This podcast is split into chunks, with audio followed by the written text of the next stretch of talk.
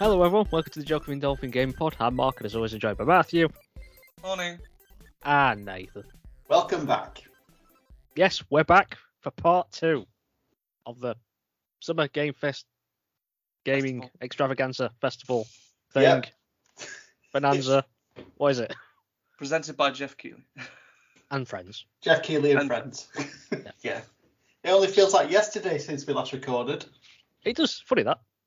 So we spoke about uh, on the last pod uh, the Summer Game Fest event and of course the Xbox Bethesda one. So because there was so much to talk about, we decided right we're going to make this separate pod, and we're just going to talk about all the other stuff that we saw and took our interest. Now Mm. I watched a ton of events. You guys watched some events.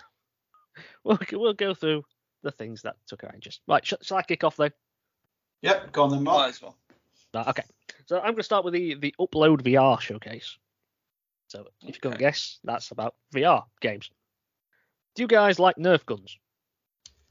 I have two Yes. of them. Yes. Oh, well, right. This is right down up your alley then. Is so we got the Nerf Ultimate Championship VR Ooh. Mm-hmm. game. So this is like a multiplayer arena shooter with, of course, Nerf guns, and it includes like parkour aspects. So you got sprinting, double uh, double jumping, and wall running, and it's got like um like game modes such as ones that you can't see, you know, like domination and things like that. Oh where you yeah. get a control Oh, point and okay. then you have to capture a, s- capture a central point and that kind of thing. Uh, but that comes out on uh, MetaQuest 2 on August the 25th, so not too long to wait for that. Um, then there's Cosmonious High, which I didn't even know existed, but this is from uh, Owlchemy Labs who made Job Simulator, and you guys know I love Well, Job Yeah. Simulator. Your fave. favourite Yep. for you here then. But this didn't come. This hasn't come to PSVR, so this is why I've completely missed it. Okay. So this is a uh, you are enrolled in a colourful space school, and you uh, work alongside um, alien classmates. But they just introduced an accel- uh, accessibility update for that game. I don't actually know when the game came out, but yeah, so you can actually complete the game with one hand. No, apparently. Oh, that's good. Uh, I need to get a MetaQuest. I need to get on that because that does look really fun. Don't know why it didn't come to PSVR, but mm, Yeah, that that Nerf game's making me want to get it as well. Yeah. I think you pick That it up for about 250 quid. So I'm, Yeah. I'm all about the Resident Evil 4 VR they did for it, so that didn't come up on this though, unfortunately. But no, it's, it's already. Forget. Yeah, no, that's, that's, why I remembered. from, Uh, like, This is a different. yeah, yeah, that's there's, there's two. Resident Evil 4s now. You, you gotta you gotta be careful on that. Uh, and then we had um, the Twilight Zone VR. Hmm. Uh, Oh, know- based off the like show or something. yeah, it's a very peculiar looking thing. It's very spooky, as you might imagine. Very trippy. Imagine. Yeah, it's, it's so it includes like um you can play through three mind bending stories, and it's it had like alien ships, shape shifting worlds, so like things were like bending over, and it's like Oh. like in a different world. It was really odd. But that comes out Yeah. July 14th. That's on MetaQuest. Basically, just about everything on here is on MetaQuest. I don't think they ever mentioned like PSVR or that. Uh, we've got Hubris, a sci-fi action adventure game, and you appear to be on an alien planet, which involves plenty of shooting. But you've got like uh, you've got like climbing, swimming, jumping, and you gather and salvage resources, uh, use them to craft weapons and tools. Yeah. And you can control vehicles and these mechanical devices and things like that. Um, and you fight alongside the colourful, epic characters against a mix of alien wildlife, humanoids, and mechanized enemies, each requiring their own tactics to defeat. That was taken from the website, but that was pretty cool. That. Uh, Oh, nice. Nice. Do we like stealth? Yes. Have you ever tried stealth in VR? No, I can imagine that would hurt my knees. Well, I don't know if you're supposed to roll around on the ground, but but Yeah, no, it's I just part of mean, I just mean like all the crouching and stuff. Like you have to crouch walk. uh, have you heard of a game called Espire? Sounds familiar. Well, this one's Espire 2, funnily enough. Oh. So this is a stealth game. And here you play as two robots infiltrating a facility, trying to stop the launch of like a doomsday weapon by a group of what they call techno terrorists. And uh, one of them, one of the robots is called uh, Cinder, and the other is brilliantly called Sooty. Hmm. Uh, and so Cinder is like um sort of like standard soldier kind of robot thing, Hmm. like a general one. But then Sooty is a small three foot robot, and when you're playing as them, the world scales, so everything looks larger to you. Hmm. And they showed a, a, a clip of like holding the weapon, and the, the weapon's just like massive in his hands. like that. But um, you could crawl through air vents and things like that. that. Um, Cool. But that's that's going to have a co-op multiplayer mode as well. So I imagine you could play as each one. And that just that's just coming to Quest later this year. And the final one for this event that took my interest was uh, one called What the Bat. Yes, I'm sure you would have liked Uh, that one. yeah, that, that sounds like something up your alley. it's not about bats though. So it's a this is a quick little game where it seems you interact with the world uh, with a pair of baseball bats that you have for hands. Okay, I'm So- listening. All right. So- yeah. So you do silly stuff like batting a football away that an elephant has thrown at you. Uh, you knocking a vending machine to get the snack that has got stuck in it. Uh, carving ice sculptures, just whacking it. Yeah, brush, trying to brush your teeth. I don't know, with you know, your baseball bat hand. Uh, doing the ironing, things like that. Uh, Okay. there's more when they're trying to make the breakfast, are you trying to carry the egg, like in between the baseball bats? um, yeah, just it's just full of just random stuff like that. Um, and, but apparently there was a previous game they did called uh, What the Golf, so I imagine that's golf sticks Uh, fans. I was, I was going to say tennis rackets, but yeah, yeah. Uh, but that's coming to MetaQuest 2 and Steam VR as well. Nice. Meta's looking really good though. Like Yeah. with all these really fun Oh, experiences. Max, yeah. I just wanted it originally for Grand Theft Auto San Andreas VR and to play chess every now and again, but yeah. To play chess every now It's a and bit of a diversion, don't it? Go from GTA San to Andreas. Chess. right, have you heard of the Day of the Devs event? yes.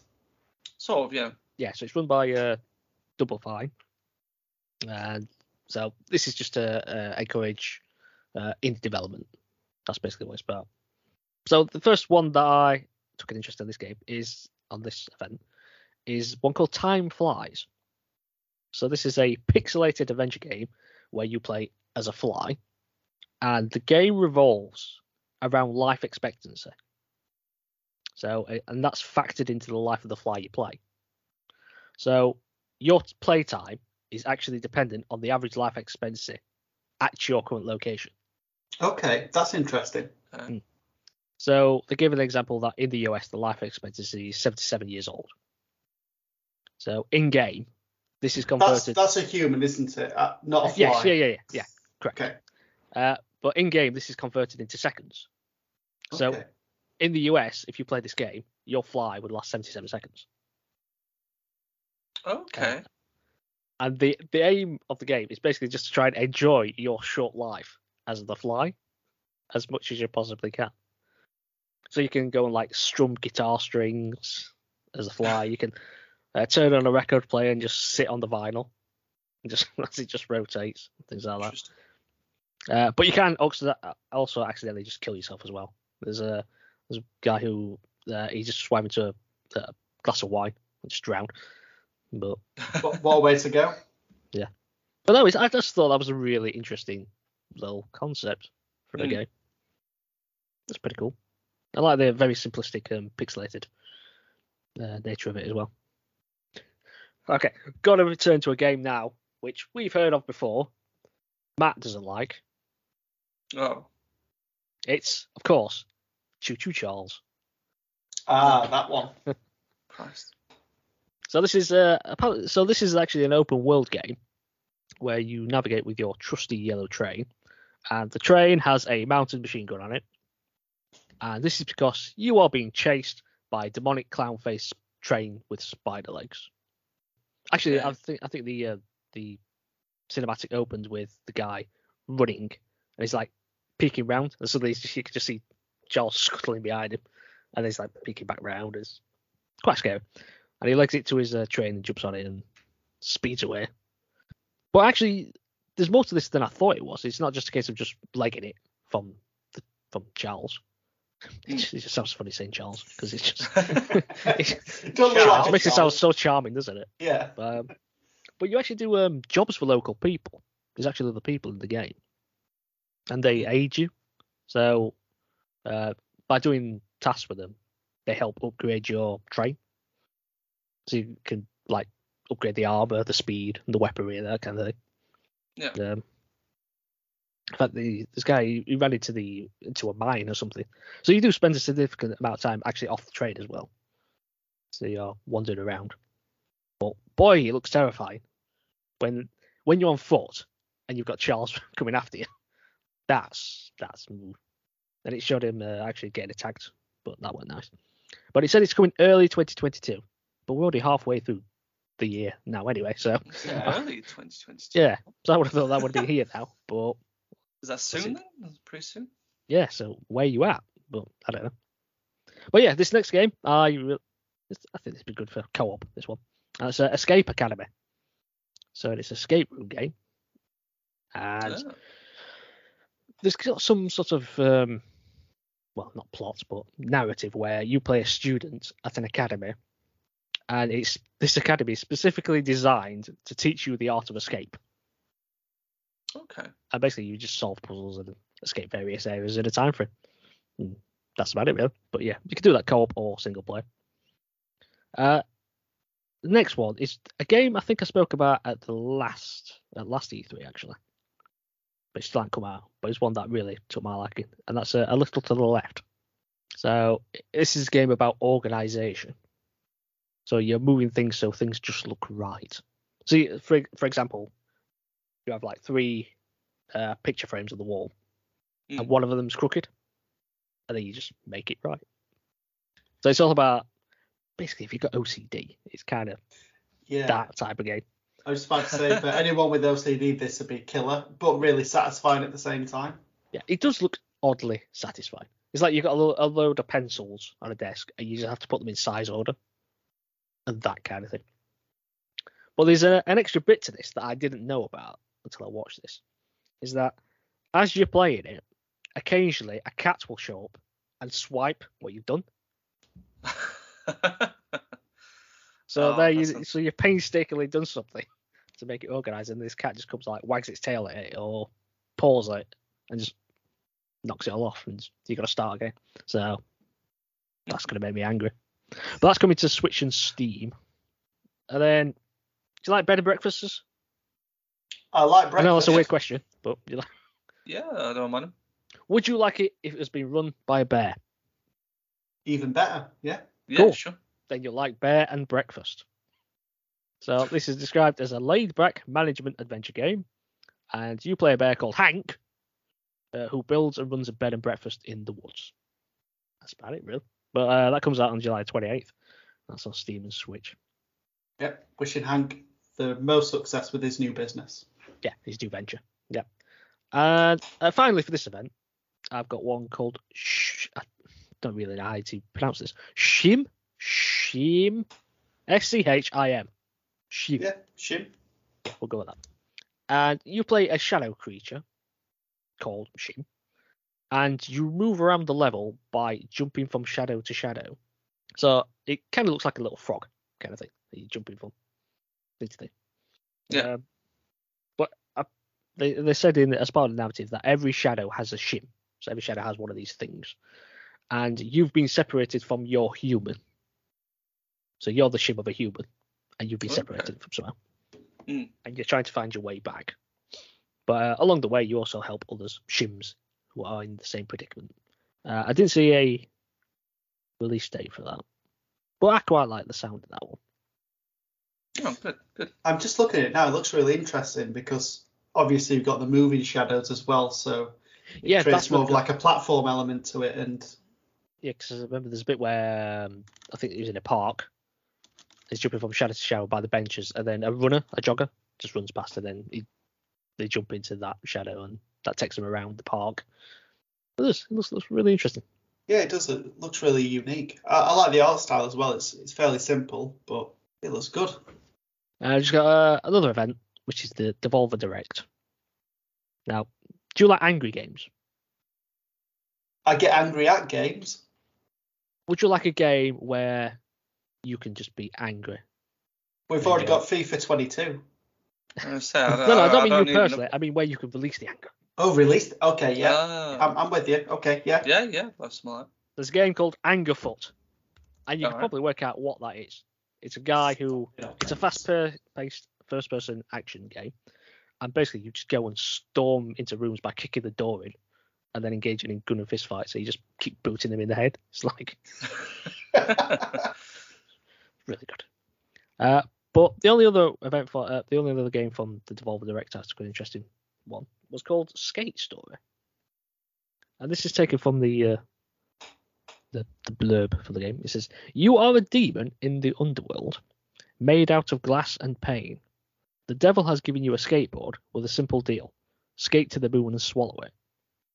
This has got a really interesting art style. So basically, it's a skateboarding game, but you are that's suggested by this in the underworld. Hmm. But you're in like a, a weird sort of rendition of like real life places. I think. I think I recognise some of the, the places, but it's got a, a purely art style. It's all dark and your character's all shiny and you look like a crystal person. I'm just curious because it's just a an obscure skateboarding game. It's not your classic. I don't know how how much the skateboarding. I mean, I don't know if you can do tricks or things like that or Yeah. grind or whatever. I don't know how it really plays out, but I just thought that looked interesting nonetheless. So was there an event that um you guys were interested in? There was there was a few. There's definitely a few um, down on my list. I unfortunately didn't watch all of it. I kind of I, I read up on this one because I didn't have time, but I wanted to know kind of what was being shown. So I read up on the the Netflix Geek Week one. Ah yeah. So they they had quite a few announcements. Um, sort of a, a mixture of animated projects that they've got for video game IPs, and then also uh, sort of some of their own games that they're making for some of their own sort of original IPs. The ones that caught my interest, there weren't there weren't really any games I don't think that they showed off that really I was interested in, but there were a couple of at least so some of the animations that looked pretty decent. So I think one of the first ones they showed off was uh, they're making a animated series for Dragon Age. Um, so that's called Dragon Age Absolution. Very similar animated style that they've had before in, in previous uh, projects that they've done. But it, it looked interesting enough. I've played I played the first Dragon Age and I, I do enjoy it up to the point where I see certain enemies and then probably don't play it as much. Um, but that looked interesting. Um, they should have been more over the Tekken one that they've got, so Tekken Bloodline. Um, that looked pretty good uh, for those that are interested in Tekken. A couple of more. They showed a little bit more of Sonic Prime, so I think in this one they showed off um, Big the Cat, who's going to be in it. It was interesting. Still would like to know more about like the actual storyline that they're going to be doing for it. But animation wise, it looks pretty nice at least. And I think the biggest thing for me, which was the last thing that they revealed, because I'm a massive fan of this series, um, is they are making a spin-off series from Castlevania, um, which I absolutely love. I think it's one of my favorite um, like video game adaptations to to almost anything really. Maybe outside of sort of Sonic the Hedgehog 2 film. But they're making a spin-off series called Castlevania Nocturne. And it looks as though they are going to be replicating the story from Castlevania 3, I think. Or I think it might be Castlevania Rondo of Blood, which stars um, Richter Belmont, who's like a descendant from the previous series. So you got Trevor and uh, I've forgotten the the female character, but they're essentially he's become a descendant from both characters in this one. We'll probably also see Alucard at some point because he's a pretty much a immortal vampire at this point, pretty much throughout the entire series. Be interested to see him like interact with Richter, sort of remember his descendants as well, see how they sort of interact. Um, and we'll probably see the return of Dracula, as he always seems to do in every Castlevania game. so, but no, that that's what interested me from the Netflix uh, geek tweet. Cuphead season two. I know, yes, yes, I completely forgot about Cuphead season. Well, I, I need to watch season one. Yeah, you you need to guys were raved about it, so And you'll get through it get quick. to it. They're short. So Yeah. get through them quick. Yeah, They are good. so no, that does look pretty good. Right, shall I continue with we've got uh, the IGN Summer Gaming Expo. Now Right. you'll know I like a good simulator. Yeah. Well, there's Yes. a simulator here that I didn't know I wanted until I saw this, Oh yeah, Yeah. and that is Autopsy Simulator. autopsy. Fair enough. Yeah. So, Autos- so this is taken from the blurb. It says Autopsy Simulator is a first-person horror sim hybrid where players take on the role of a practice pathologist and study case files created in collaboration with real-world forensic doctors to help guide their dissection of, of anatomically accurate bodies to determine each subject's cause of death. Um, yeah, not the type of simulator I expected to go. Um, I'd, I'd got, I've just got some morbid curiosity with it. I wonder if it's made by the same guys that did um, Surgeon Simulator. It looks very different. It's Is it it's very different? Oh, okay. Yeah. Surgeon Simulator's supposed to be like quite humorous, isn't it? yeah.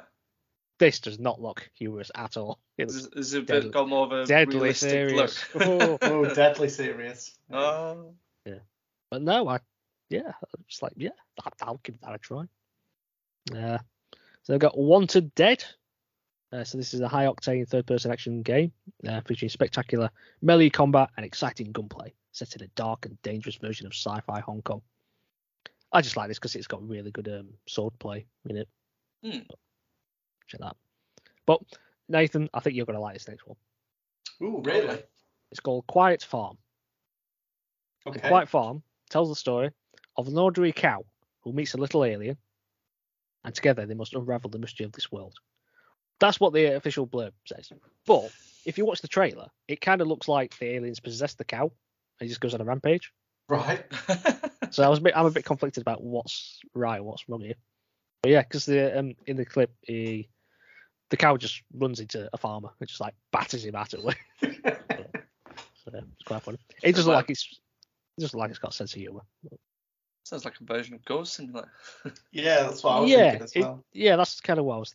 Yeah, that's kind of the idea. It looks like, but no, that's that's that's a thing. Uh, do we like um unicorns? I like unicorns. Yeah. yeah, yeah, sure. Who doesn't like unicorns? Well, I bet you don't like evil unicorns, do you? I love evil Wow. unicorns. Mm. Okay, so this is a gory, cuddly carnage. So you play a cat on a hoverboard who kills evil unicorns. I'm, I'm, I'm not sure how the cat just doesn't get impaled and that's the end of game, but okay. Yes, uh, it says here, Gory Cuddly Carnage is a fast-paced third-person skate and slash, which sees players slice creepy toys and dice mutated unicorns as a murder kitty on a death-dealing hoverboard. Murder Kitty. Murder. I like that. kitty. They've just taken the hype from Stray and thought, yeah, we're, we're doing Yeah. this. yeah. But no. Uh, then we got The Last Worker.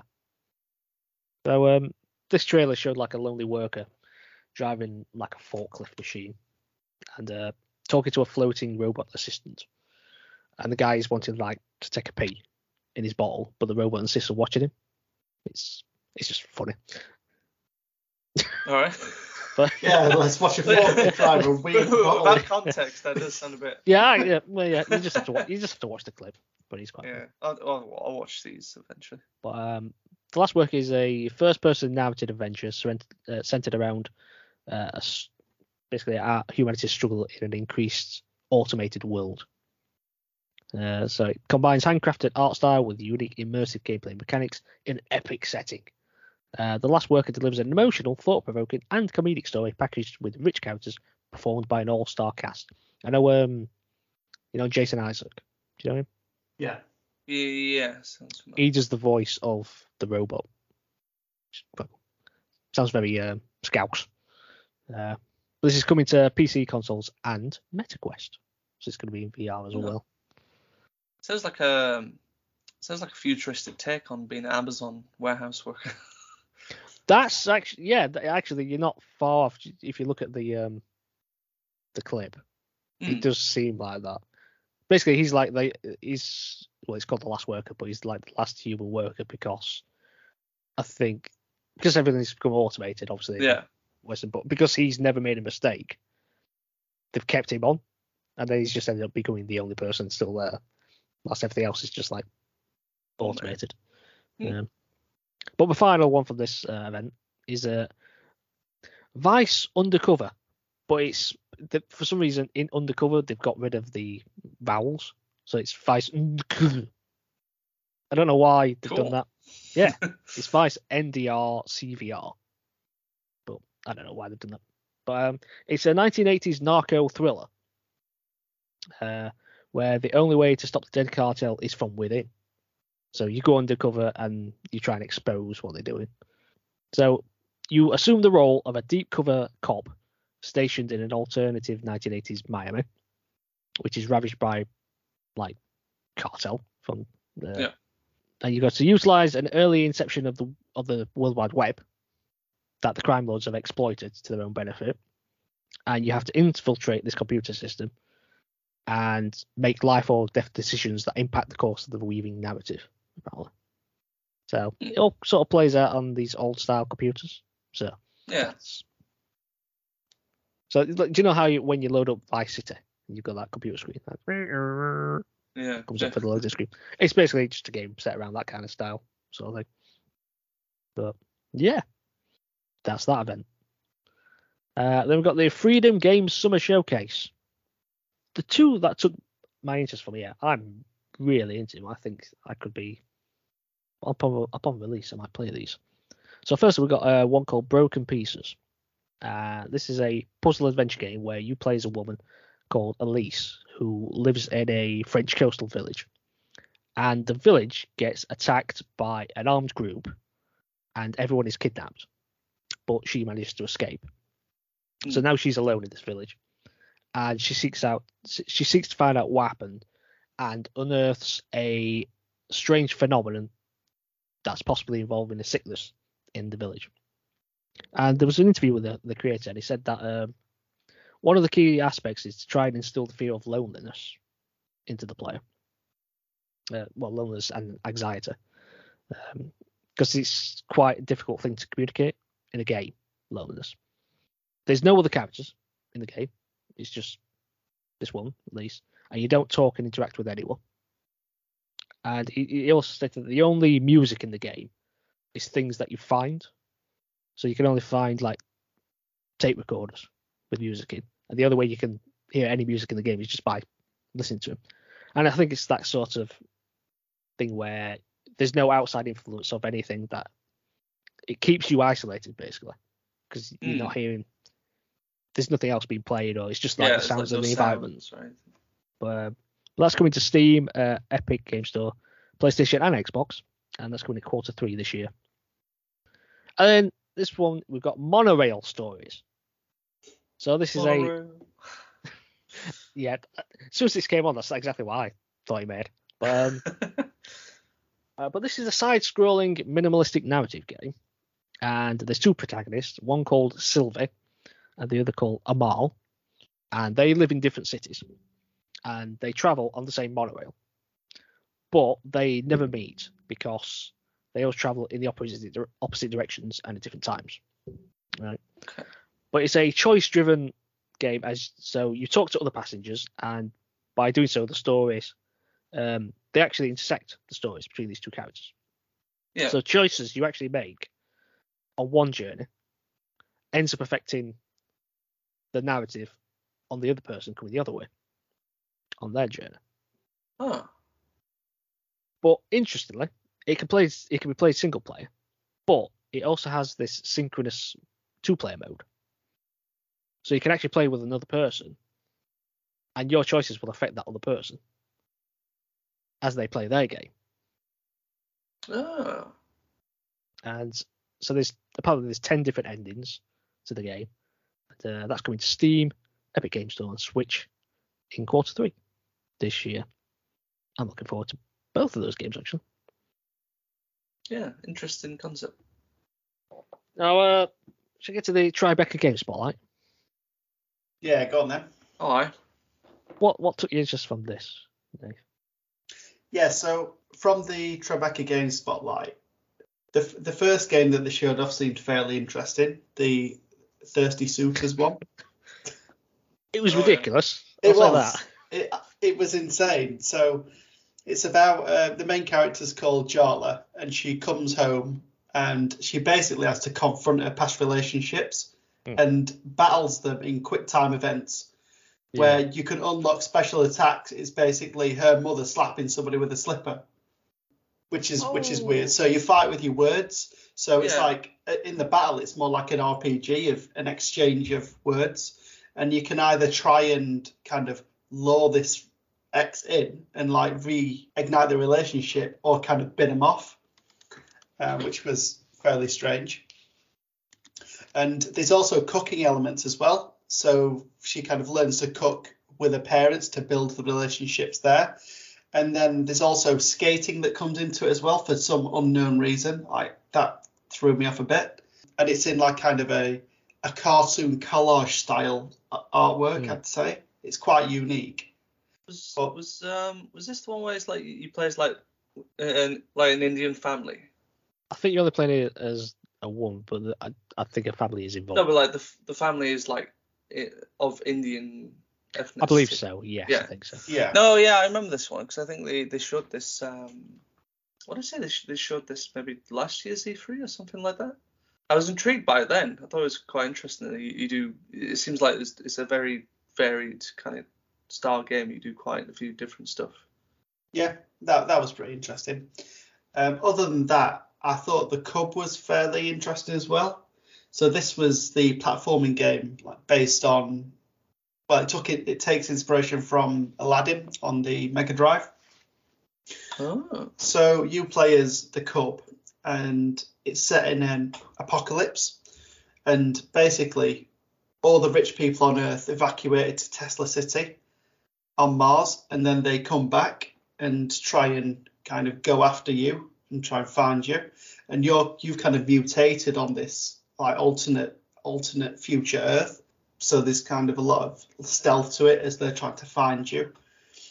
So yeah, that was fairly interesting obviously Plague Tale Requiem. Um, we got an extended look at that about how how their teams kind of expanded, about how the music's produced, and the story of the game. Um, so that was pretty pretty nice to see. Mm. Um, obviously, we got more Cuphead. Great. Yeah, I think this was one that that you really like the look of, Mark. Immortality. Mm. Yeah, so this is uh, one of these uh, FMV games, Yeah. and the plot of this one is that um, it's about an actress called Marissa Marcel who shot three movies uh, across three decades. So one in the 60s, one in the 70s, and then uh, last in the 90s. Uh, but none of them, none of these films got released. And then without a trace, she vanishes. So in the game, you give it a, a load of um, archive footage of her for like from these films and you know like behind the scenes stuff and b-roll and that kind of thing yeah. and everything related to the film and you watch them and you can interact with them to try and find like clues and things like that because you're trying to discover what happened to her Yeah. Yeah. uh, so for example you could be watching a piece of footage and say you spot an interesting painting in the background or something. You could Hmm. click on it and it will blend into another piece of footage that you've got which um basically it's got that painting in it. So you you're constantly on this sort of breadcrumb trail of clues by following things. I just thought it looked really intriguing. Um i got a release date on that but that looked pretty good. Yeah, I like I like the mechanic in there, like you said, was like going through the footage, and if you notice something, like zooming in on it, or even if it's something that somebody says, kind of making that connection, and kind of trying to find out what happened to Marissa Marcel. And then we finished up with a more a bit more American Arcadia, but we know um, we know we're interested in that one. Yeah, Nice. Right, shall I move on to the uh, Guerrilla Collective? yep, Gorilla. So there's actually two of these events. I don't know why they have two of the events, but So they have the Guerrilla Collective 3, and then they had the Guerrilla Collective 3.5 because reasons. But uh, in the third one, so we started with one. uh, First one I was interested in is one called South of the Circle, and this is a narrative adventure game set in Antarctica in the 60s, and it sort of explores the themes of how memories can change over time. So, like how one thing can be remembered initially, um, it can change over the course of a life where stories get altered over time. You know, if you're cha- if you're passing on a story to somebody else Yeah. over time, it starts getting Yeah. modified it- and changed. And chan- yeah. so it's all about that kind of thing. But I don't really know how it plays out because it seems like part of it's set in Antarctica, and then it's I think it's I imagine it's like flashbacks to all this. Yeah, but I just thought that was an intriguing concept. This one I think you might like, Matt, and that's a Wrestle Quest. Oh yeah. So this is a wrestling RPG game like RPG. Oh, that includes real-world wrestling legends uh, such as Jake the Snake Roberts, uh, Macho Man Randy Savage, the Road Warriors, and amongst others. Hmm. And you you go on a series of quest lines with these uh, wrestlers, and they tend to end. Uh, they didn't really show too much of it, but they just like showed the conclusion of one of them. But they tend to end with a turn-based wrestling match. And in this one, it was uh, they were playing as three characters coming up against the Road Warriors. Oh yeah. But it was pretty interesting, pretty cool, pixelated art, that kind of thing, and Yeah. very old school. Uh, yeah. Yeah. You mentioned like uh, WWF. Was it Royal Rumble or like the SNES or something like that, or WrestleMania? yeah, probably similar, yeah, similar sort of style like that. But um, Cool. that looks like a nice little game. Uh, but one uh, other game from this event was a Flat Eye. Now, when you say that, it doesn't really sound like exactly what I'm going to describe to you. It doesn't sound like that should be the, the name, but anyway. Uh, but in this, you run a futuristic roadside fuel station and a technological hub, and you unlock technological advances, advances called modules that help improve your station's customer service. So one example they gave was you can upgrade a toilet to a smart toilet module. Ah. And this smart toilet would analyze customer waste and use you use that data to then open a doctor booth to help with their ailments. I, I thought you were going to say it monitors the waste and like shows them what they should be buying based on the food that they've eaten or something. That may play into it, to be honest. I don't know. But, it's, Oh, intriguing. but yeah, it's just, I like management building things, but it just seems a very odd one. This one, the roadside service Yeah, station, the, like- the name doesn't seem to fit Yeah. what it's doing. and technology plays a big part in it. It's, it's all like a very future esque kind of thing. And he just said fuel station. I don't know what what fuel. Electric. Don't know. Could be. But yeah, that was interesting.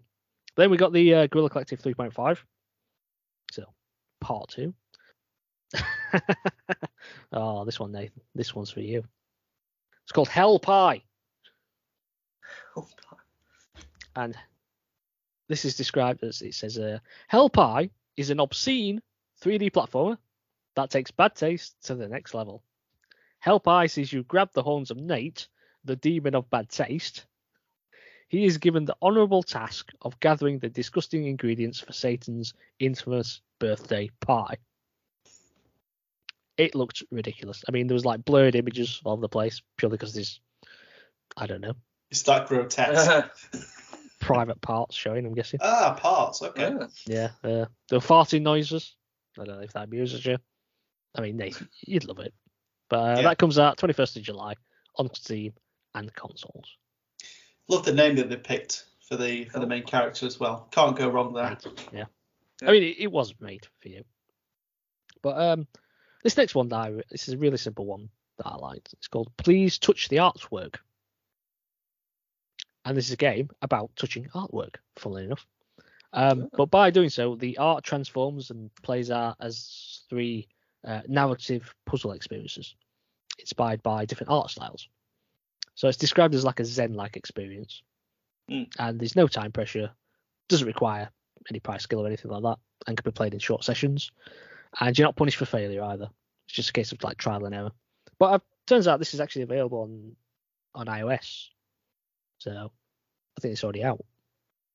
Okay. But, uh, so it's available now on Steam, uh, iOS, Google Play, and it's coming to Switch in the early summer. And they also finished with a nice little tidbit is that it's also coming to VR. oh, so- interesting. Yeah, I'm looking at one of the levels um, Hmm. with like loads of like lines and colours like crisscrossing. That'd be fairly trippy on VR. I think there's a sense of I think there's um some procedural generation that goes on with some of the puzzles as well. I don't know if it's all of them or just one of them. I can't remember. But, Mm. uh, I've got to move on to I think always one of my favourite uh, showcases from E3 or .E3 as we are now, and that's the Wholesome Direct. Because it's about nice things, and we like nice things, don't we? We do. I like nice things. Sometimes there's a bit too much gore in this world. Do, do we like nice things? I mean, Yes, we, we like nice suffer things. with FIFA, so That's why we need FIFA's not nice. that's Yeah. But it's just I, I I love the wholesome direct. But um, so the first game that interests me here is called Little Bear Chef. So not only are bears running bed and breakfasts now, they're also running kitchens. wow. So you play a small bear in a large kitchen, and you are trying to run a successful restaurant. And it has this, they had this like CG trailer where this little bear puts some meat in a grinder, then he had to jump on, jump up onto the handle and roll around on it, then to grind the meat in it, and he flips something in a pan by jumping on the handle. It's all very cute. Uh, no release date was given for that, but I think that looks very nice.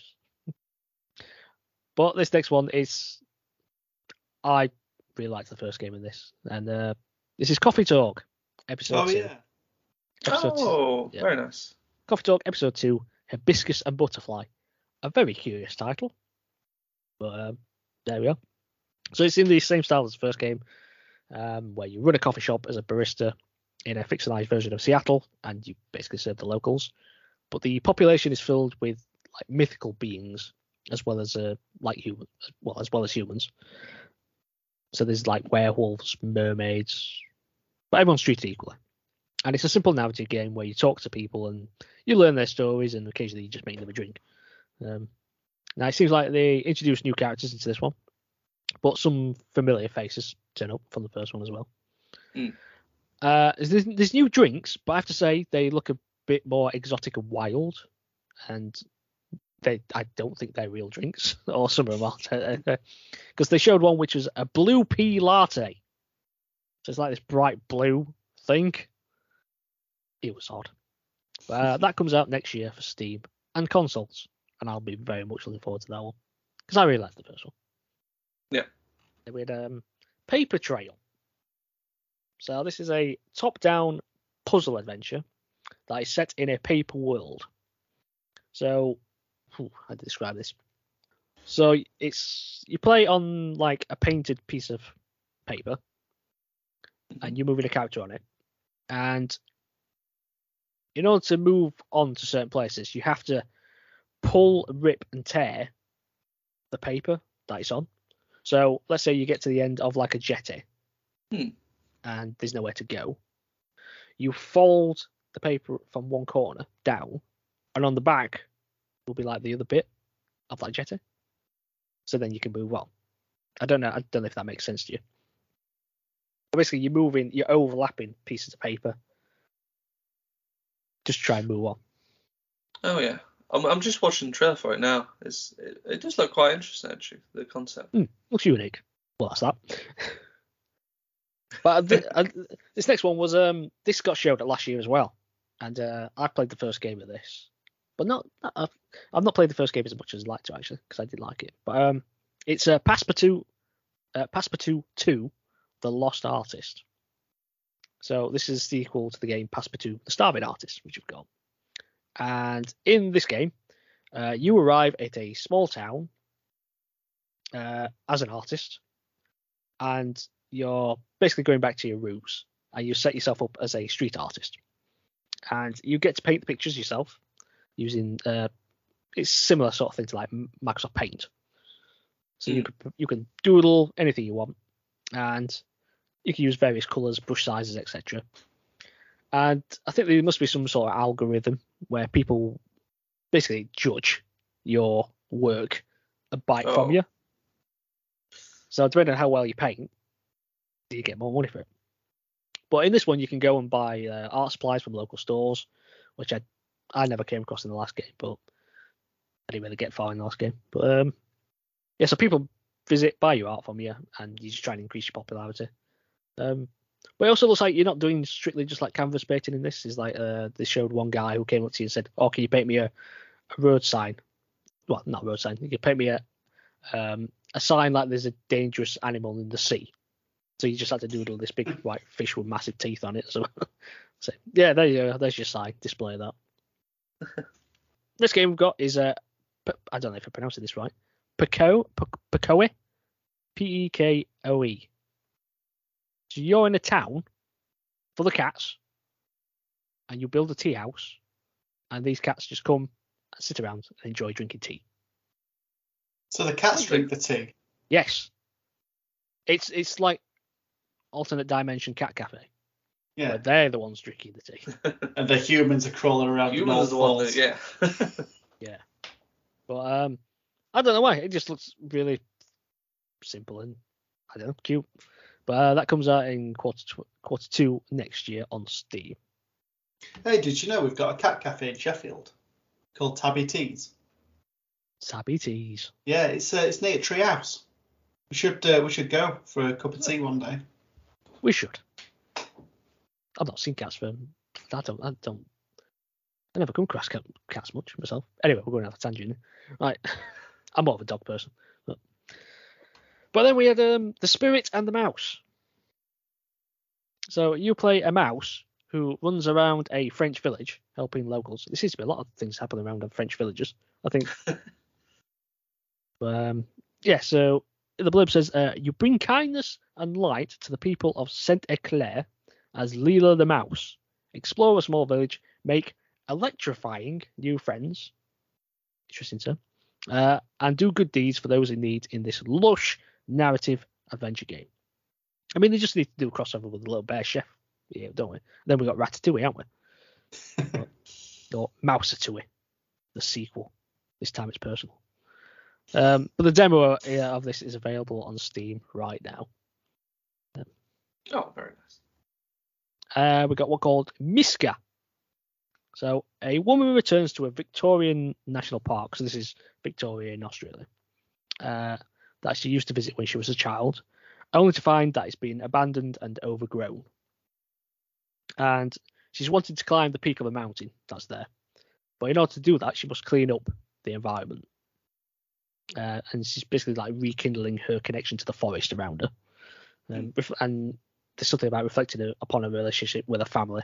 Is that that? Uh, so what it says here, it says Miska is a narrative-driven adventure game with a strong focus on Australian flora and fauna, personal connections and fun interactions with nature, and inspiring a message of hope and growth. Throughout the game, the player collects and disposes of rubbish from around the park to see it rejuvenate and return to its former glory. They also can complete various activities, play mini games, and interact with items in their surroundings to receive a variety of collectibles.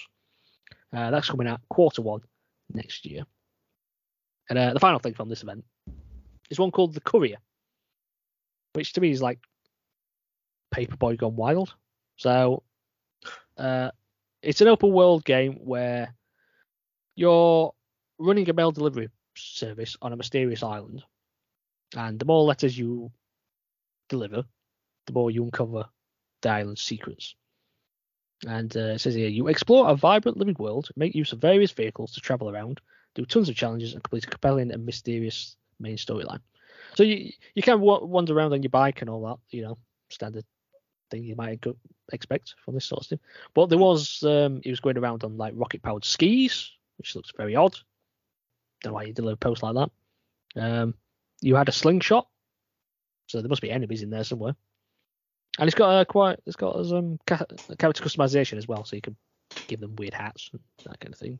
I think they put bunny ears on the person for some reason. I don't know. It was very odd. but I quite liked it. Uh, what events did you guys like? So I watched the Epic Games Store Summer Showcase. So there were a few things from there that interested me.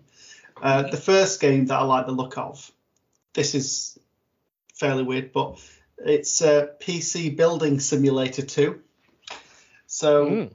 this is out for Steam and Xbox. First was so good they needed a sequel. That's it, definitely. Just Yeah. like My Name is Mayo, so good they made three. Yeah. Yep. And and Goat Simulator, but two. Anyway, so yeah, so this is it. Well, it is what it says. Basically, you can build your own PC virtually. So you can pick what case you want, uh, what motherboard, GPU, CPU. You can even you can even like put like flux with like a Q-tip onto the processor, and like you you take screws and screw everything together and put it all together properly. And then once you've built your PC, you can boot it and overclock it on a virtual screen. So I think this is quite good because it, it it educates people on like how you would go about building a machine uh, with parts that you'd never be able to afford. So if, for example, I wanted a, a GTX 380 or something like that with an i9 processor, like I could never afford that in my life, but on PC Building Simulator, I'm able to live my dreams and change the RGB colours of the case, or whatever I want, put as many fans in as I want, and colour code them.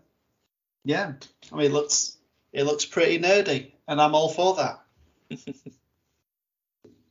I'd have thought this would be um, something that you might like, Matt, as well, because you've been thinking about getting a new PC for a while, so you can kind of build your ideal PC before you actually get it. Yeah, if, if it lets me know the prices and stuff, then I'd, I'd definitely be. It'd be cool to look to see what my new PC would look like if Yeah. I built it and stuff. That, that'd be quite interesting, actually. Once you put it together, this is how much it would cost. Order now, and it Yeah. just brings you your parts. It links to just like a website, just like this is how much it is. Would you like to order now? yeah, so that was uh, that one was pretty cool. The the next game that I saw was uh, so they they basically outlined that there was going to be an update for Sifu this summer, a game that I've still not played yet, but I want to play because it's got an interesting premise and the fighting on it looks fantastic. So they just showed off a bit of that. Uh, the next game that I liked the look of was um, Splitgate. So we all love the portal gun, but imagine the portal gun with guns. So you got your portal gun, so you can put your portals in there, but you're fighting other people with guns. So they're using the portal gun as a mechanic to kind of try and flank people, and then you kill them, basically. No. So that was that was fairly interesting. They showed off Rocket League's new season, so they outlined a few new cars because Rocket League season seven is out now. Uh, so there was that. Fall Guys again, because that's going to be free to play across the board. So they showed off Fall Guys, and then the last thing in this event for me, Mark's not going to like this. It's uh, it pertains to Fortnite, so yeah, can have a can have a sleep for a couple of minutes, Mark, if you want. So Epic came out and they've announced that they're going to be doing a tournament in November. So they're going to be inviting 100 players to be part of this tournament, and basically they're going to pit everybody against each other for this million pound, well, or million dollar prize pot. So, Okay. yeah. I said to Lisa, if you can, get yourself an invite and, and make some money. So I'm not very good at Fortnite, but Make Get us us, some yeah. Money. we're a team. Surprised when we That's like it's all about. make me some money at that point. Nah, we'll, we'll we'll split it. But uh, but yeah, that that was interesting. That that was all that took my interest on the Epic Games Store Summer Showcase. cool. Okay, so I'll move to the Future of Play Direct. Future of play. Yeah. So what took my interest from this is uh, to start off with a Hill Agency, Purity slash Decay. So this is a black and white 3D uh, third-person event, uh, sorry, detective game uh, with a variety of logic puzzles. So you play as a character called Mayagan Hill. Mayagan? Megan? Meg? I don't know how you pronounce it. Uh, it's a, a private detective who's hired to solve cases, and uh, you speak to people in the town, collect evidence, and make deductions. But uh, there's an interesting bit that came that I read up on the website, and it said, "What makes Hill Agency particularly unique is that there is no game over or restart for a wrong answer. The game keeps going no matter how the player handles a case, but the game narrative changes as it progresses. Putting a warrant for a wrong person, no problem. You will always have the option of uncovering new evidence to undo what you've done. You can go on with your life, but it gets increasingly harder to undo the mistakes you make as the game progresses." And uh, that comes out on August the 31st later this year on Steam. And th- this next one could have been on the uh, Wholesome Direct, to be quite honest. There's one called Railbound. And this is a really simple puzzler about connecting carriages to train locomotives. So carriages are numbered, and you have to lay down tracks in such a way that the carriages then move line up in the correct order behind the engine. And that's coming to Steam and mobile platforms. I can see why it's come to mobile. But Hmm. that's coming in September. I could totally play that one. Uh, we're moving to the next event, which was uh, the Future Game Show. It's quite a lot on this one that I liked. Uh, the first one was um, Die by the Blade. So this is a, a samurai beat 'em up, which I'm surprised I haven't really seen that much of. Um, so you're using katanas and such things like that, and you can do even you can even have like a one hit kills in it. I don't know how. Maybe it's a special move you have to pull off. I don't know. But as you play, you can like change your stance and parry, etc. It looks quite sick to me. I think it looks really good, slick and sick. Uh, but that's coming this year to Steam, uh, Epic Game Store, and console. So it's uh, Xbox and PlayStation as well. But sticking with the samurai vibe, we then got uh, Morbid Metal, which the only way I can describe it, it looked a bit like a futuristic Ghost of Tsushima. Tsushima. Oh, nice. That sounds good. So you play as an like an advanced samurai of some sort, and you're taking down robotic enemies, as well as like these large mech machines. So you jump around, slash, and just wreck the robots. Uh, don't think, I'm not sure that had a release date, but oh, cool. Did it mention what platforms that was on? Because that sounds awesome. It's coming to Steam. Uh, uh, uh, And Steam. Steam. And see, I don't know. It's coming to Steam. I can tell you that much. Now this next one, um, I'm calling it theft of ideas here, and this is called Turbo Golf Racing. This is basically just Rocket League golf. Oh, I feel like I've seen this before. It looks identical in style to Rocket League. Just look it up. It's so graphically the same. The car design looks the same. The lighting looks the same. Oh my goodness, it is. the cars have a boost feature. They can do flips. It's but you can have like up to eight players, and the idea is that you race to the finish line. So you tee off, and you race to the finish line, pushing your ball, and it's the first person to get the ball in the hole at the end of the course. Okay. It looks to have kind of Mario Kart aspects because it looks like you've got like powers that you can use to give yourself the edge. So you can collect those as you go, and you've got weapons as well. Yeah, it kind of looks like um, what's that thing that they did have some sort of power up thing in Rocket League, didn't they? I can't remember what they did. It was like uh, a Uh, magnet thing, weren't they? And Team Rumble, I think it was called. that might have been like it, yeah. I think it's that sort of style. that. Yeah. But uh, you can't look at that game and tell me it doesn't look like Rocket because it does. Um, but that's going to early access on August the fourth, and uh, that's going to be on Xbox, Steam, and PC, but not PlayStation, Interesting. apparently. Now you know how you mentioned Portal earlier. Yeah. Do you want a game that's pretty much identical to Portal? Oh, another theft of ideas. Yes. This is called the Entropy Center. So this is uh, played in the first person. So you have a well, you don't have a portal gun, but you have a gravity gun of sorts, and that can affect the environment. So it can like fix bridges and build walls and that kind of thing. And there are puzzles to solve usual, using uh, gravity manipulation, like pulling crates onto buttons, and then they unlock doors. We've seen that before. And those Oh. moments do look exactly like things in Portal, you know, where you've got lines running from the button to the Yeah. Doorway. So yeah. Um, and there's lots of physics-based platform sections too. So, um, But you also have a robotic companion, again, which we've seen before. Although I think it might be on your gun. I'm not quite sure. He didn't really show it that much. It might be a, a robotic character that's encased in your gun. Yeah, it looks Um, like it. Do you know where it should show like how many bullets you've got left? Yeah. But it was like taking the mick out of your character, things like that. I think this is probably the closest we're going to get to a Portal 3.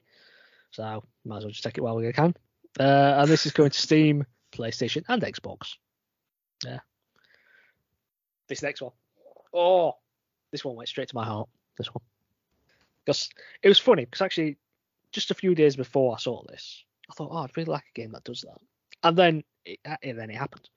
And this is Brewmaster, the beer brewing simulator. Oh, this Oh, is the God. one. It's perfect for you. Yeah. So you set up this workshop uh, with all these like brew tanks and uh, gizmos, and you're using various ingredients like you know your malt and barley and all that.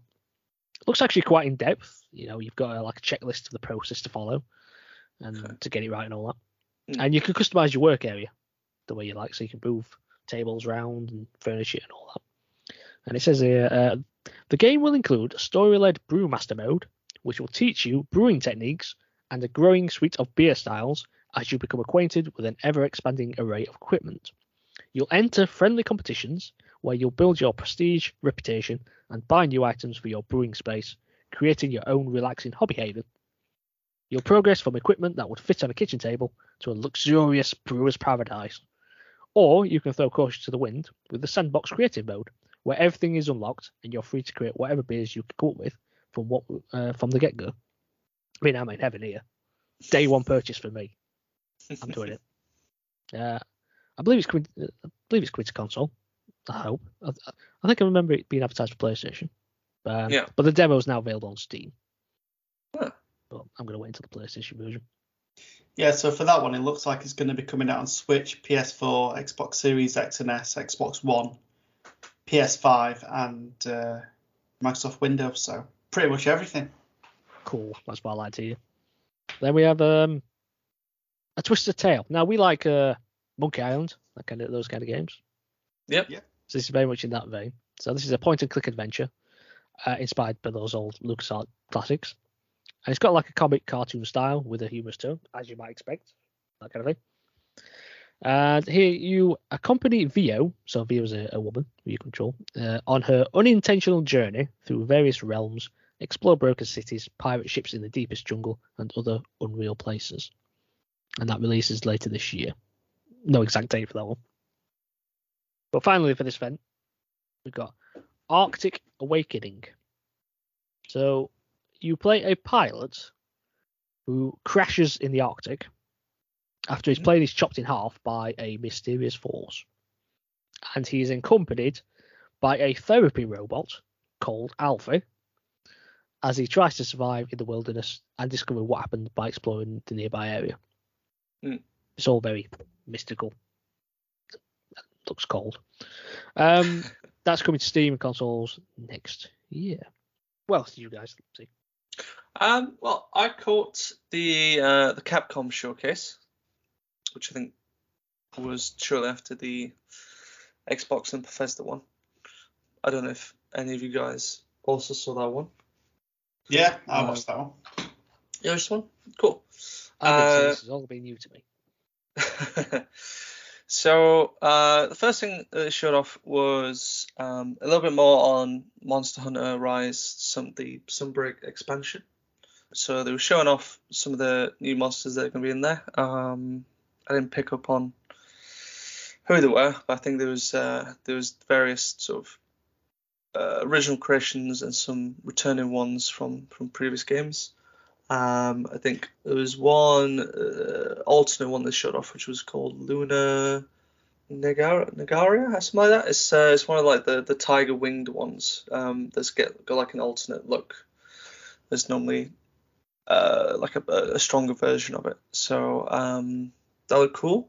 Uh, they were showing off the new air, one of the new areas that's going to be in it, which is jungle, which is apparently uh, sort of a returning area from a previous game as well. So that's, that's pretty cool.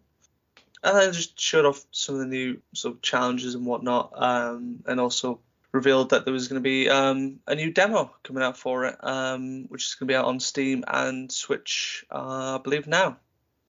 So you'll get to you'll get to challenge the like the expansions title monster basically in a in a, a more of a harder challenge for it, um, and some other stuff as well. So that looked pretty cool. Yeah, it did. Like the so the demo, it's going to have some training exercises in there, and then as Yeah. Matt said, you've got you, you can challenge the the boss. Uh, just going back to the monsters, there was one called um, Espinas, um, which means thorns in Spanish.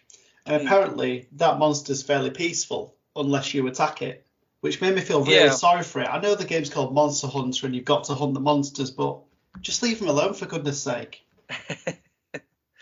well, it, it wouldn't be funny if you couldn't hunt them, good, would it? So Yeah. at least they fight back and give you a challenge, at least. So Yeah, true. But yeah, that that Gore Magala one. a- Actually, when I first saw it, I thought, "Is this Godzilla?" Because you see like the the purple flames, and I Mm. thought, "Oh, it's going to use like some heat breath or something." But that one looked that one looked pretty cool. yeah, yeah. I'm actually surprised they've never done like a crossover with Godzilla. Actually, you think it'd be perfect, but anyway. Moving on from that, uh, we saw a little bit more on Street Fighter 6. I think there was just more of a explanation from developers on um, some of the new things that's going to be in the game. A little more explanation on what World Tour was, and some of the um, sort of like what used to be sort of overdrive and EX moves um, that like Ryu and um, Chun Li use. You'll be seeing that and stuff. So still looking forward to it. Um, let's know more once it comes out. I was a bit disappointed they didn't reveal an- another new character here. I thought it would be perfect time, but we've got Yeah. five so far, and the other leaked ones that we've already talked about. Yeah, so. the 23 other leaked ones. Yeah. Yeah. So there was that. And then the next thing they showed off was the Capcom Fighting Collection. So again, something we've known about previous, just showing a little bit more from from that. Um, I think that has a release date of 24th of June, so pretty close. Yeah, I mean that that looks. There's a lot more in there than I thought there was going to be, to be honest, because they kind of gave us a list of all the games that are going to be there. So we're going to get Yeah. all all five of the Darkstalkers games, Mm. which is cool. Yeah, a lot of the classic fighting games that they used to make as well that they haven't brought back, but it's Mm. uh, it'd be interesting to, to give them a try, see see what they play um, play like. So then we saw a little bit more of Capcom Arcade's second Stadium. I don't know if that's the official title or if it's. I feel like there was two names going around for it, but this was the one they used in the in the Capcom showcase Yeah, yeah, just saw a little bit more about what's what's coming to that. A lot of games, classic arcade games, coming for that one. Various different Street Fighters that they've got going. I think there was like Hyper Street Fighter 2. I think one was shown. It was Street Fighter Alpha. I think. Um, yeah. I think what's good about this game is that you can buy them all, but if you wanted to get them individually, uh, Yeah. just to get the games that you want, you could do that as well. Uh, they Yeah. also mentioned that when if you purchase the game, you'll get Samsung f- free of charge, and also for a limited time, you'll get Street Fighter 2: The World Warrior for free as well. yeah, yeah, that's cool. What was next, Nathan? Exoprimal was next. So I think we've seen a bit about this in another, well, in a direct.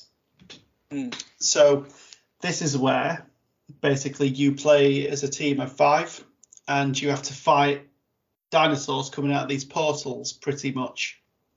So basically there is an AI that guides the player called Leviathan and it's the AI that's controlling these portals opening. Yeah, yeah. We we get a little bit more on the story and stuff of like we don't know why the AI seems to be doing it, but it, you know you, you got a team uh, of exosuits they'll be using against against these poles and um, fighting against the, the dinosaurs and whatnot. Um, I think we saw one or two new um, exosuits that they showed off. One that seemed a bit more of a, a long range support um, using like the sniper rifle and stuff and then I couldn't remember too much of the other one. It's, I, I want to say it was more of a maybe an explosives Yeah, more Smash like a heavy hitter one. Yeah. Yeah, but no, it looks fun. Looks typical kind of Capcom mental. Yeah, it did look insane. Yeah. Definitely when that portal opened and these hundreds of raptors started coming through, Yeah, like running on the bridge, and then they're like coming down to you, and you've got to try and like mow them all down. It did look absolutely insane.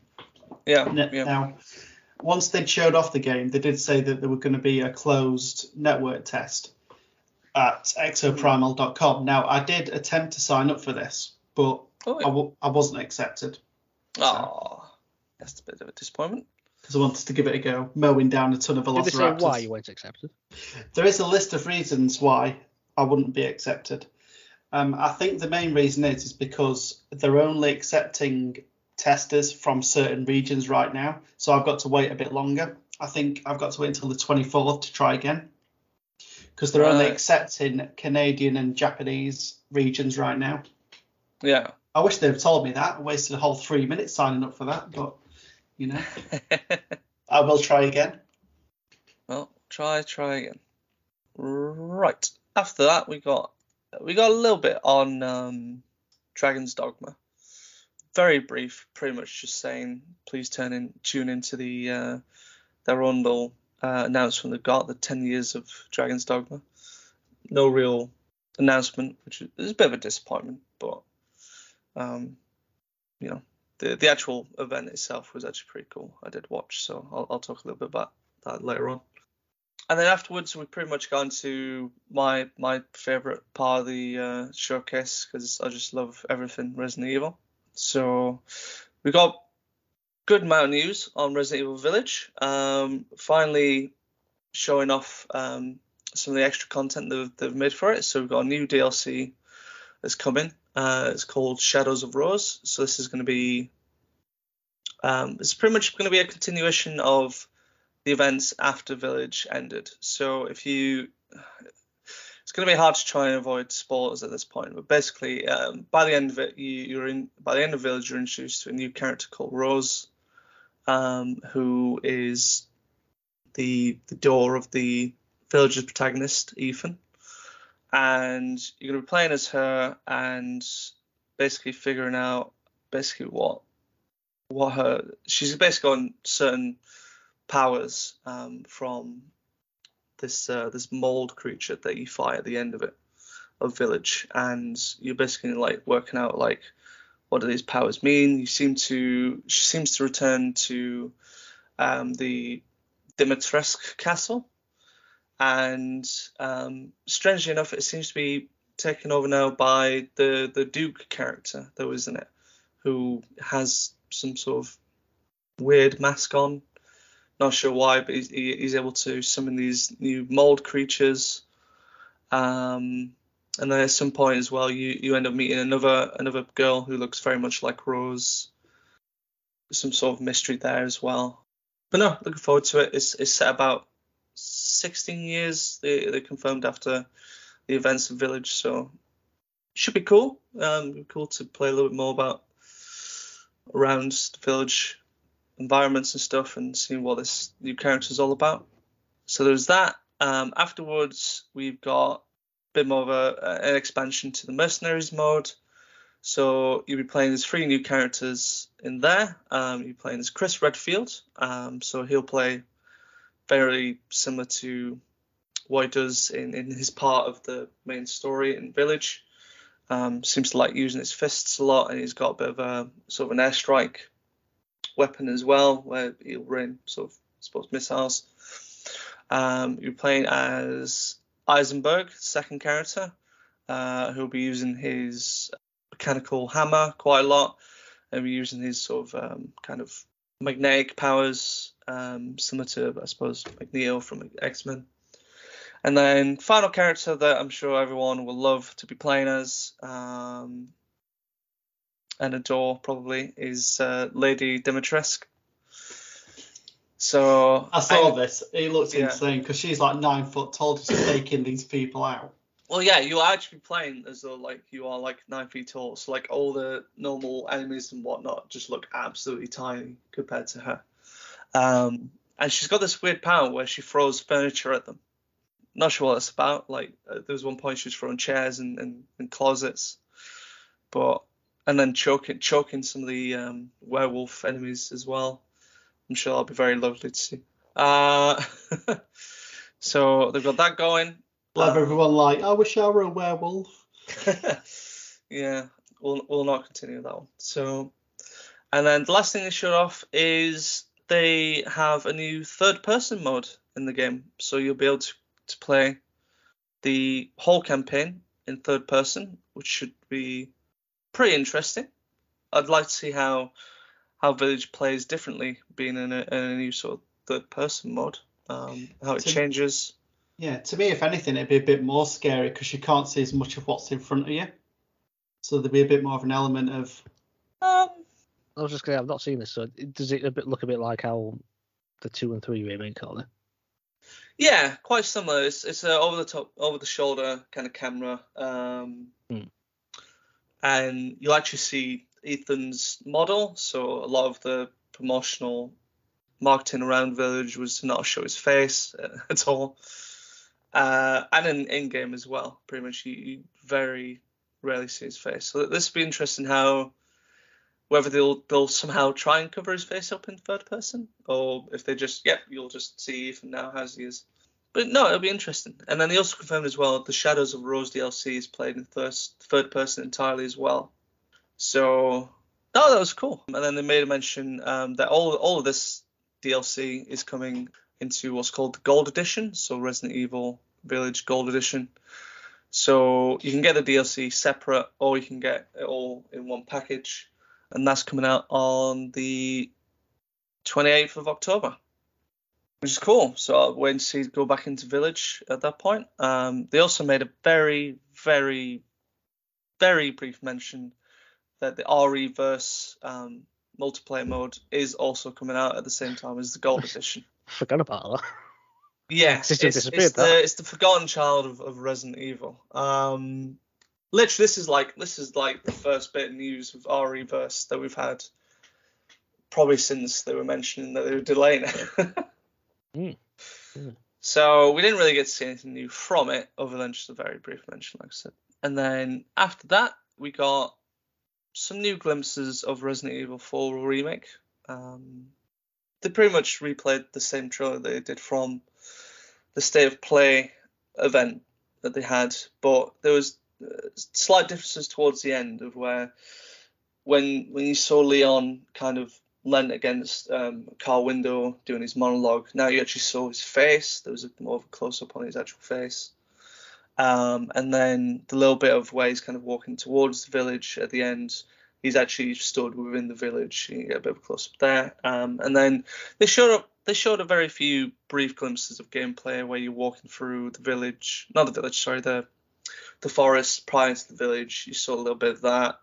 Um, and then saw sort of Leon walking towards the first um, villager house that's very re- reminiscent and iconic from the first game, but you didn't actually see him go inside. You saw him open the door, and, that was about it. But um, no, absolutely looking forward to this. Like to see what they what they can do with a, a reimagining of the fourth game. You know, make it a bit more horror focused, perhaps a little less comedy. I, I'd like to still see if they could keep those elements, but just make them a bit more kind of grounded, perhaps.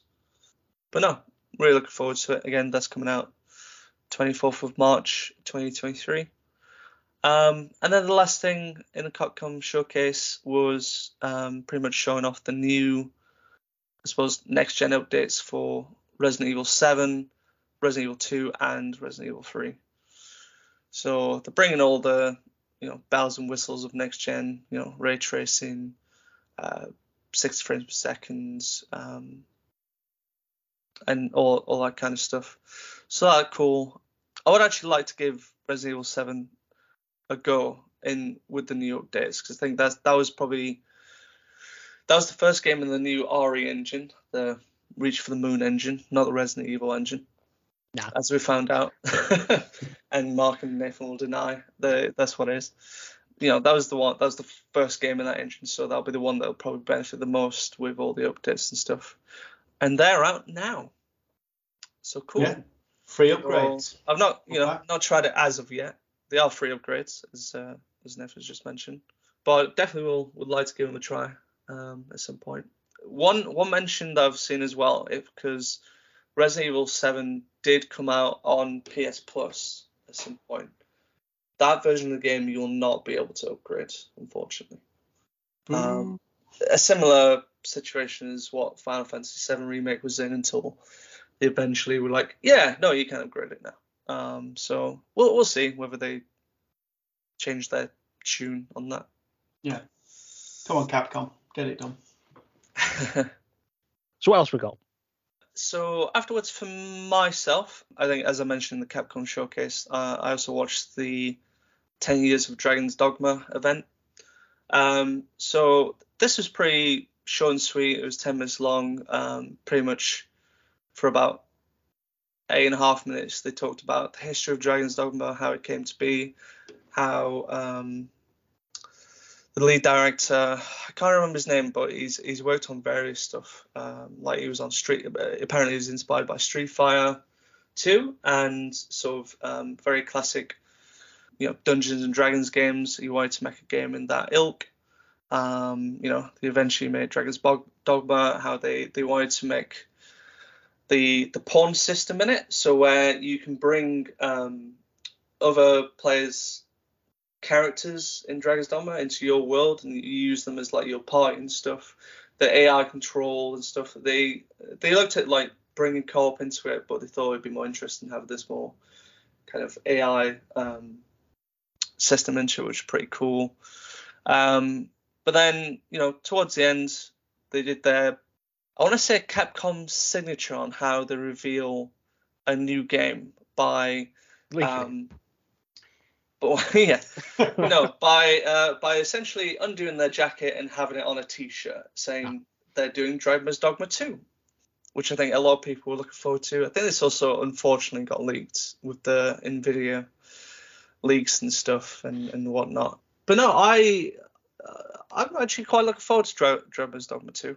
It's it's a game that uh, the first game I've gone into, I didn't get very far, but I like the aspect of like it's been it's very similar to Dark Souls, but in a more kind of Skyrim sense of like it's very open world, um, and you interact with like the the I suppose the enemies of the world, but you can like you can grapple on them and, and all that kind of stuff. It- It's, it's it's a bit different to um, Dark Souls. It's got more of a fantasy style to it. Um, but no, we're really looking forward to knowing more about Dragon's Dogma 2.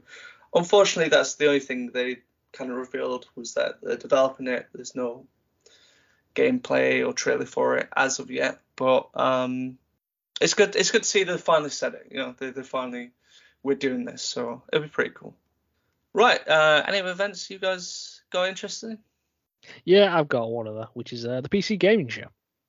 So, Ah, there's quite a few interesting stuff with this. I mean, I don't massively play PC games, but quite a few of these took my interest. I think Yeah. they'll be going on other platforms as well. So, uh, the first one was uh, Tactical Breach Wizards. So, you play as a group of wizards who use special forces tactics uh, to breach enemy compounds and then take them down.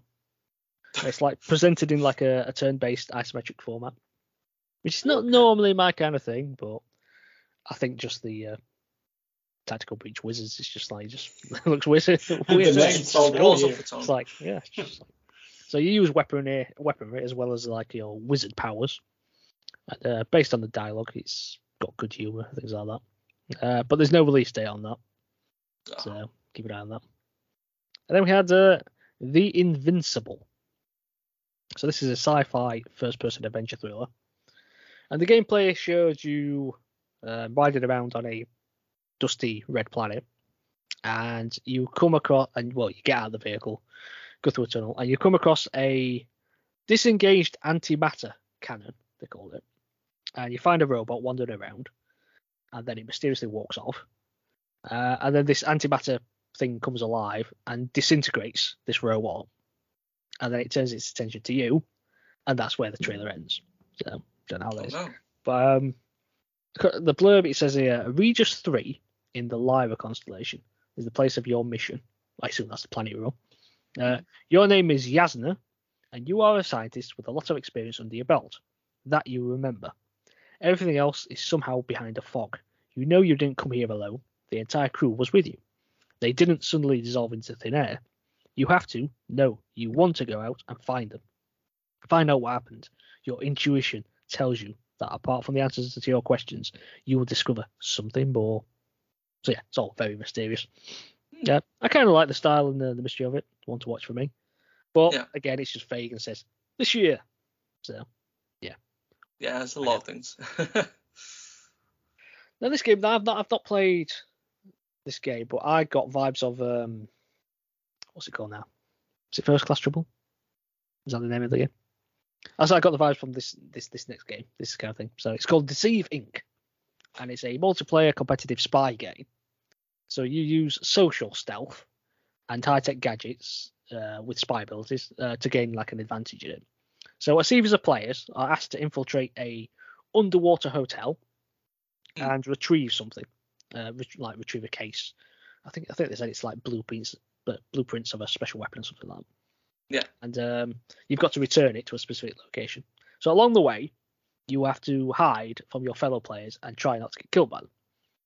So you use gadgets to like transform yourself into household objects, so you can become a plant or a bench or something. okay. Um, And the aim is to be the last one to be able to, the last person alive to extract this item you've got. Yeah. So the thing is, you can you can do all the hard work, find the item, unlock it, and all that. But then you can be killed like just before the extraction. oh, And so okay. it's, it's all about like just being very careful and I guess you're going to be very paranoid and things like that. But it looks interesting. But if you like those sorts of games, it's, I guess it's something like in the same vein as like Among Us and First Class Trouble and that kind of thing, where people Yeah. are out to get you. Yeah, it, it sounds like a mixture of um, something like Among Us with Prop Hunt, Yeah, there's an element where like you're hiding as like because it did show, items and stuff. yeah, because it did show a bit where um you escape via I think it was a flying car that you escaped out of.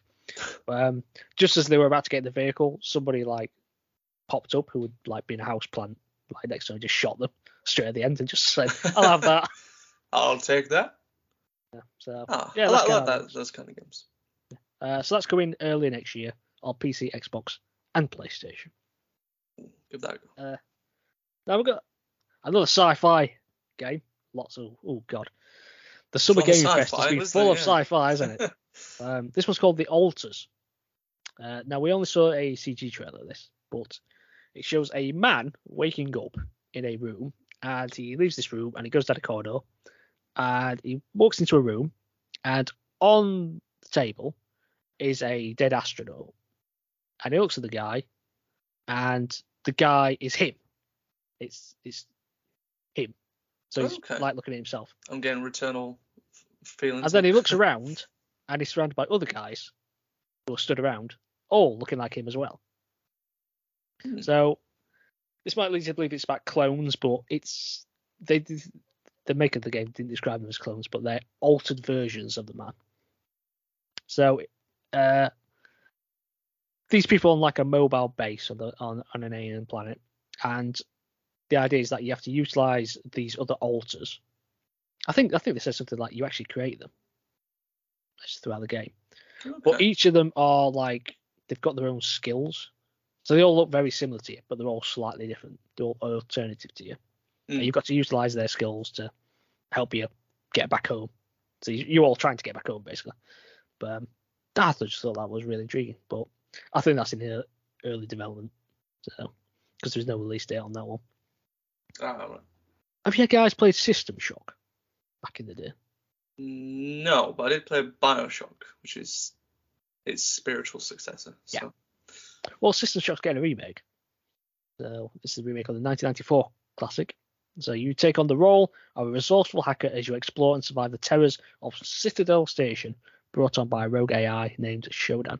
Did look quite scary, I have to say. Yeah, it is, it is, it is meant to be quite a, a bit of a horror game. Yeah. I mean, to be fair, Bioshock did have horror elements, I guess. Um, Yeah. But to try and stay true to like the original game, they've actually collaborated with the original makers of the game, so it should be Oh, that's pretty. Yeah, it should be pretty aligned with that. Uh, but that just says it's coming to PC and console later this year. No exact date. Then we had Navalis. This one I really like. So this is a restaurant, bar, and nightclub management game, but it's set in a cyberpunk city. Oh, that's interesting. So you build your business with all this futuristic aesthetic, and you can build like uh, indoor greenhouses, like all these tanks which are all like brightly lit and things like that. And um, so you farm like your ingredients, so farming. Uh, and then you can decorate your apartment, things like that. Uh, but of course, they've also gone and included fishing because why not? because why not? So you can just go to the to the I, s- I swear you find every game that's got fishing in it. yeah. So you can go to the dock nearby and just fish. So you can sell in your restaurant, I guess. I don't know. But um, that's going to Steam and Epic Game Store, but no release date. This next one, this is good. This is, so you know how we had the whole um, uh, rumors of the GoldenEye remake. Yeah. yeah. Mm, yeah. Well, obviously that didn't happen. But what we have got is a game called Agent 64 Spies Never Die. And this is a first person espionage shooter that's a homage, homage, homage, homage, homage, homage to Perfect Dark and GoldenEye. It looks really good. It's the graphics, the gunplay, the sounds, the music, they're just on point. It just sounds exactly like GoldenEye. Ah, And you can even uh, create your own campaign levels and share them with other people. oh, interesting. Now, demo available on Steam. Don't know if it's coming to any of the platforms though. Um, it just says that's coming out this year. But that does look really cool. I do like that one a lot. And then we got uh, Backfirewall_. So this is a tragicomic narrative adventure and puzzle game set inside a smartphone. So um, is it. The player is an application in charge of updating a smartphone only to discover that the update will kill them. Guided by the quirky, cocky OS 9, a buggy old operating system desperate to avoid removal, the player must hack their way out of the update process and trigger a system reboot to prevent the update and stay alive. Struggling between self preservation and noble sacrifice, the player discovers a vibrant world filled with satirical humour, smart puzzles, surreal sights, and unique characters. From apps who worship the mysterious phone user to those who believe their fate lies beyond the smartphone and that comes out in 2022. That just looks pretty funny. It does. It sounds really So, cool. yeah, it sounds interesting. Uh, but the, my final game from this, still get a game that I'd love to play, um, and this was is a mod. Uh, I use a mod that's getting a, like an official release um, for Half-Life Alyx in VR, obviously, and it's called uh, Half-Life Alyx Levitation. Now we've heard now apparently Half-Life Alyx is supposed to be one of the best VR experiences out there. Yeah. a lot of people seem to be really on it. And this is a really impressive mod. So apparently this is supposed to be like um, five hours in length, something like that. Um, Mm. I think it's made by two people. But um, you just basically control Alyx. She battles combined soldiers and headcrab zombies on her search for the source of a massive energy signature. That's uh, coming in quarter three this year. I need to play that game. Need to play it. Although it does look a bit creepy. I'm not sure I like the idea of head crabs jumping at me in VR. No, no, certainly not. Well, that is the PC gaming show. What have we got left? Well, there was there was one more um, stream that I watched that was quite interesting, even though my history with this series isn't massively long and it's not. Uh, it's a favourite, but I want to say it's, it's one of my like highest ones. Um, That's But- it. Big it up, Matt. Come on. yeah, I'm trying to lower expectations at this point. what I'm saying. But I, I ended up watching the Final Fantasy VII 25th anniversary stream. Um, so this was pretty much just sort of a, a celebration of everything that was Final Fantasy VII. So uh, a few things um, that they showed off. Um, the first, the first two uh, mobile titles. So they showed off a look at I suppose, what is known as Season 3 for Final Fantasy VII The First Soldier. So their, their mobile battle royale game. I've not tried it. It, it looks it looks like it could be fun in in in moments. I'd, I'd rather if they, they brought it to sort of consoles. Like I, I think it would it would have a much bigger audience. I'd have thought. Plus, control wise, would be a lot better. But it looked interesting enough. The next one that was uh, more of an interest to me is uh, they showed off more of Ever Crisis Final Fantasy VII. So this is like um, this is like a mobile remake of the Crisis Core game, um, which is like a, a, prequel to Final Fantasy VII, and of Final Fantasy VII itself. So it's um, it's essentially they've they've almost kind of modernized the Final Fantasy VII game. It's like it's, it's over the top, like it, it used to be, or the original was. More of a stylized graphics and that, and then when you go into combat, it kind of reverts to the sort of remake engine, so everything's kind of more 3D, kind of free form. Um, but it, it seems interesting enough, like almost kind of doing a new remake for for these games. It's uh, it's strange strategy, I suppose they've gone for, but it looked pretty cool. Um, again, that's coming in mobile. Um, I think they mentioned that there's going to be a closed beta coming later this year, but they've not mentioned when the full game is getting released because I think they're they're releasing it in chapters, I believe. So there was that, and then the last two games are probably the more bigger games that people were, well, probably expecting one of them, but didn't expect the other. So um, the next game that is showed off is a they're remaking Crisis Core, um, which is uh, a game that was on the original PSP. Uh, it looks as though they're making it in the remake engine, but I think they're going to keep the gameplay very close to the original. So, although that's what I'm speculating. Well, I actually saw it, it seemed more like it's going to have remake combat, but still have elements of Crisis Core where they had like um they're like a roulette wheel that's in the corner that sort of spins different characters, and if you match match their numbers or whatnot, you get like special abilities from them that you get to use for the character Zack. So that's pretty cool. So it's called Crisis Core Final Fantasy VII Reunion. Bit of a mouthful, and that is actually going to be coming out um, winter this this year to next year. They they always seem to have winter down as obviously December January and February. But it could also perhaps come out in March as well. Uh, perhaps. Interestingly enough, it's coming out for PlayStation 4, PlayStation 5, PC, Xbox One, Xbox Series, and Switch as well, which is interesting enough. Um, I also did. I've missed out as well that the start of the stream they did announce that the Final Fantasy remake um, Intergrade games will be coming for Steam as well. Still haven't come out for Xbox though, interestingly enough. I don't know if there's perhaps a console exclusivity that Sony seems to have bought on on, on the Final Fantasy VII remake games. Um, not sure. Hopefully, we'll see it eventually on Xbox. Yeah, essentially because that was a massive game on original PlayStation, so they might have some sort of license there. They could do, could very well do. But you know, Xbox is getting Crisis Core, so that's good.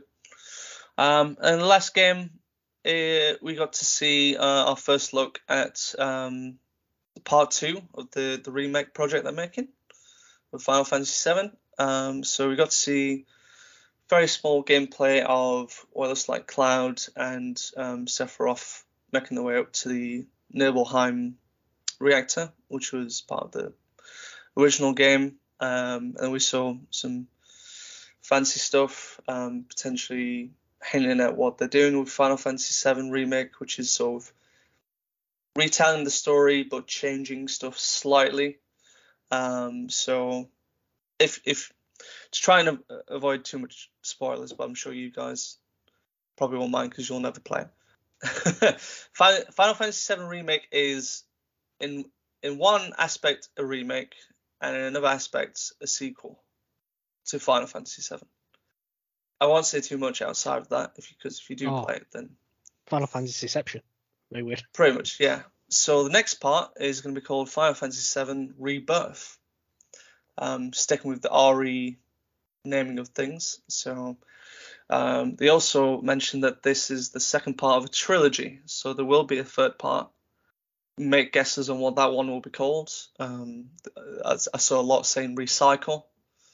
uh, some saying revengeance, um, just to play on the Metal Gear Solid stuff. Yeah.